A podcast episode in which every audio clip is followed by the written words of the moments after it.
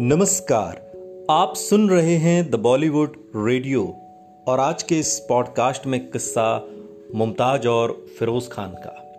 Actress Mumtaz ने कई सालों तक अपनी अदाकारी और खूबसूरती के ज़रिए फैंस के दिलों पर राज किया था। उन्होंने छोटी उम्र से ही फ़िल्मों में काम करना शुरू कर दिया था। पर्दे पर उनकी जोड़ी को राजेश खन्ना और शमी कपूर के साथ बहुत पसंद किया गया था। मीडिया रिपोर्ट्स की माने तो शम्मी कपूर तो मुमताज़ से शादी भी करना चाहते थे, मगर एक्ट्रेस ने शादी करने से इनकार कर दिया।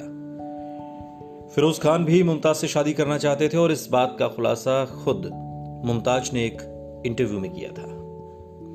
जब इंटरव्यू में मुमताज़ से पूछा गया, उन्होंने फिरोज खान के शादी के प्रपोजल को क्यों ठुकरा दिया था? इस सवाल के जवाब में मुमताज़ ने कहा कि उन्होंने मुझे कभी भी शादी के लिए प्रपोज नहीं किया। उनकी पहले से ही एक गर्लफ्रेंड थी जो बहुत खूबसूरत थी।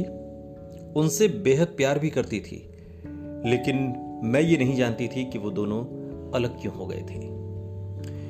मुमताज़ ने कहा कि मैं और फिरोज बहुत अच्छे दोस्त थे। वो मेरे साथ हर बात, हर चीज़ शेयर करना चाहते थे और करते भी थे। उनकी आँखों में मैंने आँसू तक देखे हैं। शम्मी जी और फिरोज से कोई भी महिला प्यार कर सकती थी। मगर फिरोज से शादी करने का मतलब तालाब में छलांग लगाने के जैसा था। शमी कपूर के समय से पहले ही मेरा दिल टूट चुका था।